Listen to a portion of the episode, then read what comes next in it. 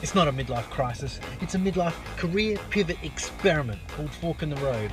And I'm the human guinea pig, Andy Marshall, who's got the gall to attempt to have a successful career doing work I love, creative work, and throw that notion of a starving artist out the window. Then take the elevator down to the ground floor and jump on it some more. And I'm going to keep doing this every day on the podcast. So let's go. As someone who is an artist, I've always seen the benefit of documenting your creative journey as a bit of a marketing strategy. Um, but there's always been this issue, especially for you know artists like myself who don't have a lot of time, which is probably the majority of artists. Like you know, you're doing a day job, you've got family to look after, all these kinds of things, and you know you manage to slip your art into all the nooks and crannies that you can kind of find during the day. Like for me, when I'm mowing lawns, um, I kind of give ample time between jobs to, you know, maybe I can sit down for half an hour and do some drawing or um, do some social posts or something like this.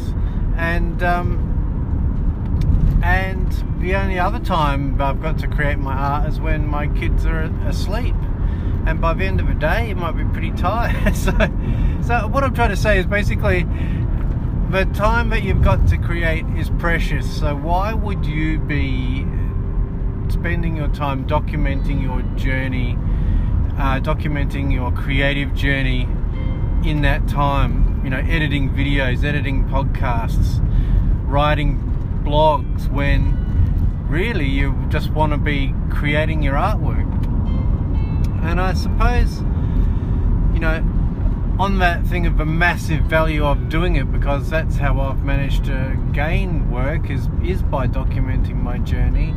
Is that it's the value of marketing. You know, I was talking to Jamie Irie and with this very question uh, in terms of what is the value of marketing. You'll never really know what the value of marketing is, but obviously, the more that you can do, the better.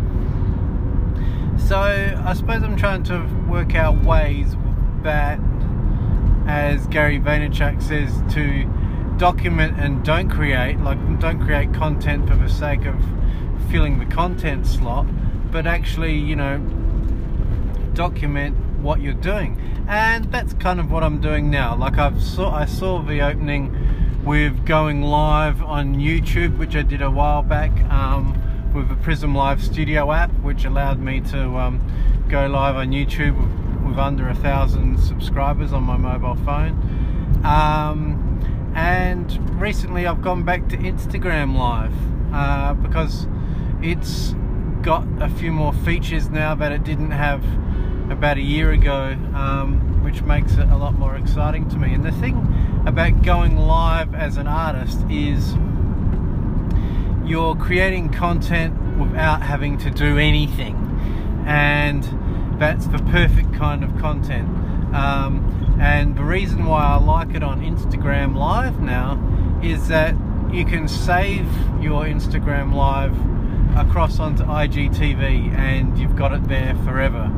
Uh, whereas before your lives would kind of disappear after 24 hours and that's why I kind of went away from it because you know I could do a screen recording and then transfer that across to YouTube or something like that. But that's all extra work. That's all extra time that I don't have out of these tiny little snippets of time during the day. You want to make it as simple as possible and um, you know least amount of resistance as possible in terms of having to do it. So that's why I'm kind of doing my lives now on Instagram and also the fact that I can bring in someone on the live to have a split screen live chat with them which is um, something that I can't do on YouTube without you know having to set up some kind of third-party app to be able to do that. I kind of I'm into into it being as simple as humanly possible but now so I've got this content and I'm doing my like every kind of work day that I do mowing or weeding uh, um, you know garden work. And I try and fit in some time to do a live. Um, and I've got this document of me creating art for um, currently the Elijah and Crumpet Kids book, and so I've got this hour-long piece of content, and unless you're a really famous artist or a, or a celebrity of some kind, or you know whatever, no one's gonna really be interested in your live um, unless you're either yeah a brilliant artist or a well-known artist or a celebrity.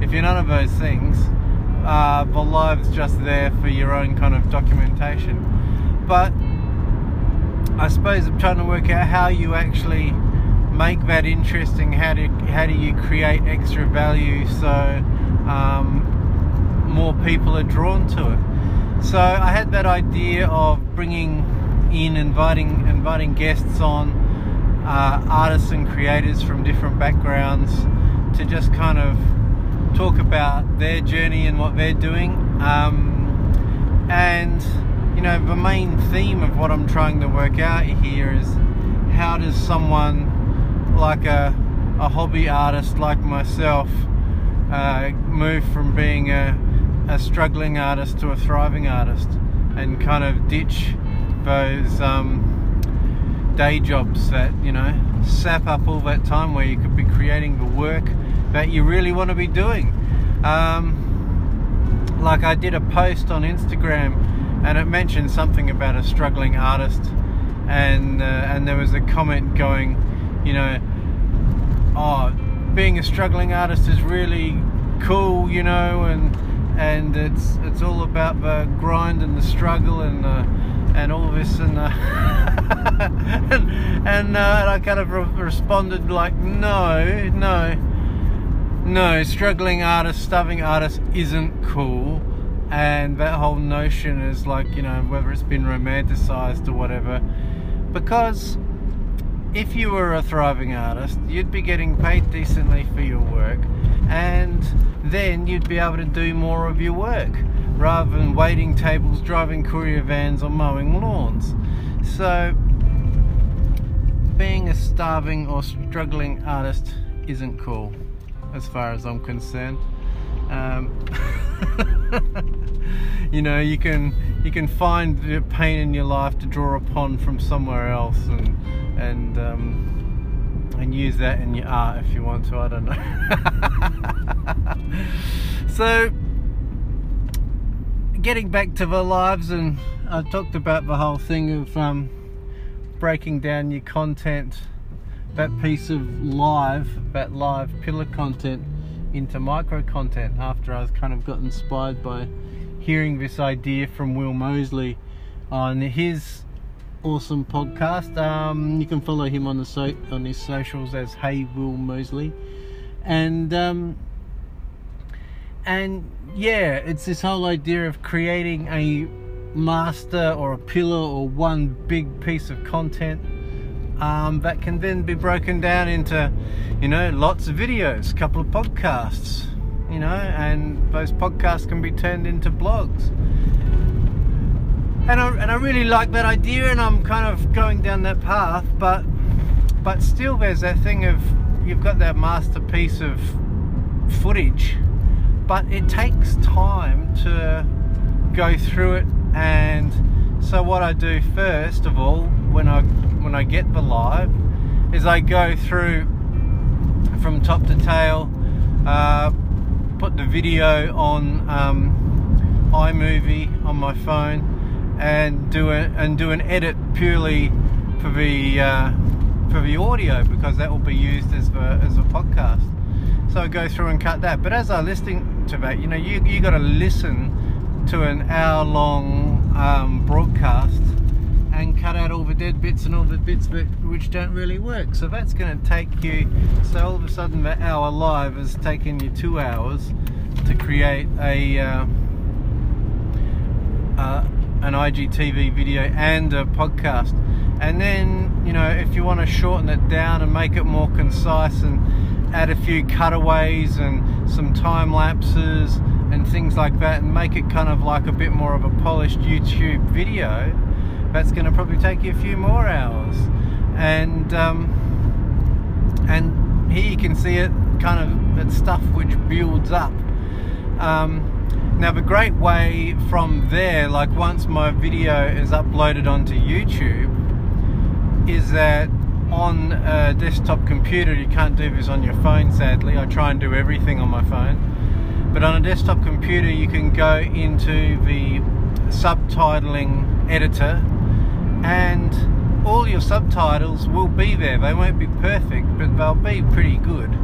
Um, and so you can save out a copy of all your subtitles but sadly it, it say it it saves it as each screen. So like the subtitles you'll see on each screen separated by time code. So it's not a piece of text which you can just put into a blog you've got to go through and not only edit the words that it got wrong but edit out all the time code bits and edit all the grammar and punctuation and try and make normal dialogue make sense in a blog post which um, that's probably going to take a few more hours but it might be faster than writing the whole thing from scratch. Maybe maybe you're better writing the whole thing from scratch. I don't know. Um, and so there you've got the the video, the blog and the podcast.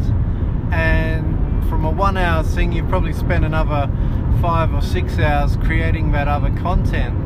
And you can also save out kind of like minute long snippets for your stories in uh, Facebook and Instagram.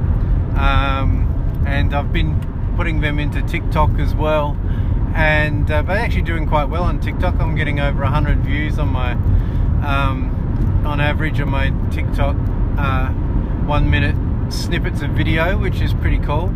Um, but all the uploading takes time as well.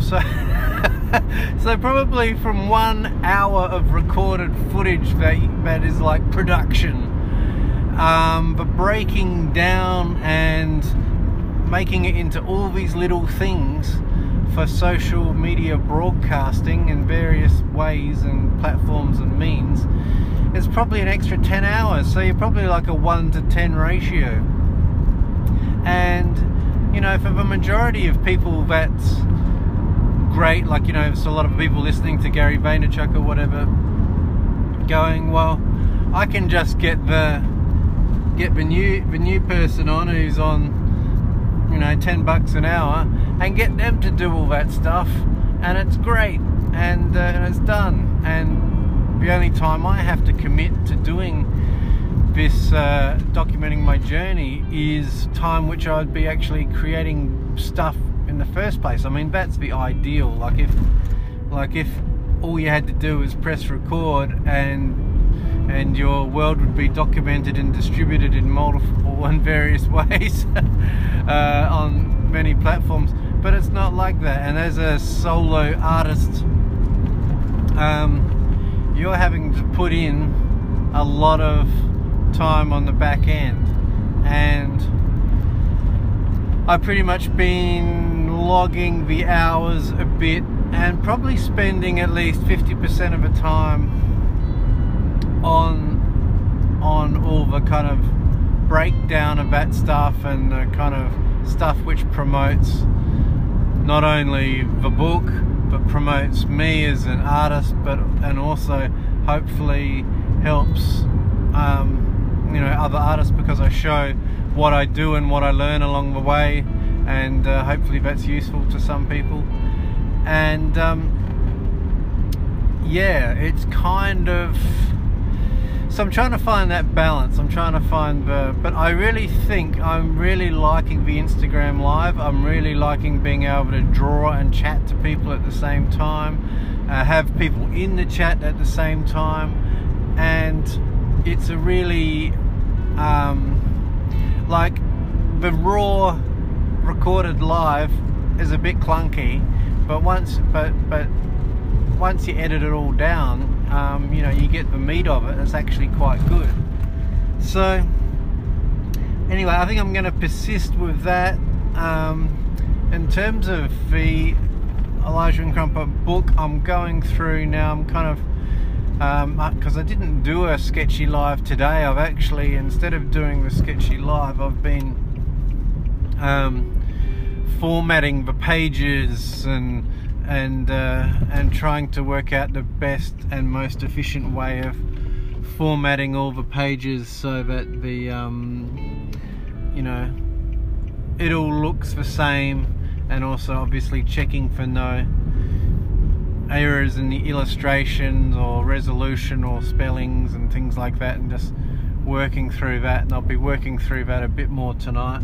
I'm just heading home from my last lawn mowing gig um, so yeah and so I suppose this will give me a bit of a dead time for my sketchy lives because I don't really have much to sketch now. And I don't know how I would document uh, me kind of going through and fine-tuning the pages because it's kind of it'd be me quietly sitting in front of a computer just tweaking and adjusting and stuff. And um, maybe once I've done it once maybe for the next book um, I'll work out a way I think maybe for the next book I'll actually format the pages and all that kind of stuff as I'm creating them every day so it's not it's not like a, a thing that I do at the end. It's kind of done as I go.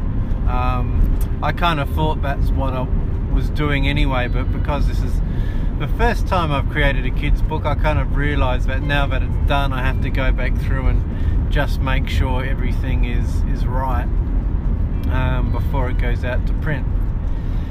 Anyway, so that's a pretty long, in-depth thing about my thoughts about creating content as an artist at the moment, trying to create video, uh, audio, and blog content um, without it without it impacting your work too much. Um, I suppose you could just do a live, but I don't think that would get kind of the attention um, that you know you would hope for. So anyway, there's all be a bit of fine tuning and stuff like that. Um, but yeah, I'm happy with the way it's going. Anyway, have a great creative day, people, and I will check you tomorrow. And that just about wraps up today's episode. Thank you so much for listening. And if you want to start talking, I'd love you to leave me a voice message. All you have to do is tap the link at the bottom of the podcast description and you'll be able to leave me a one minute message there. It could be a question, your thoughts, praise, outrage. I don't care. I just want the attention. And I'll play the message back on the show and I'll catch you tomorrow at the fork in the road.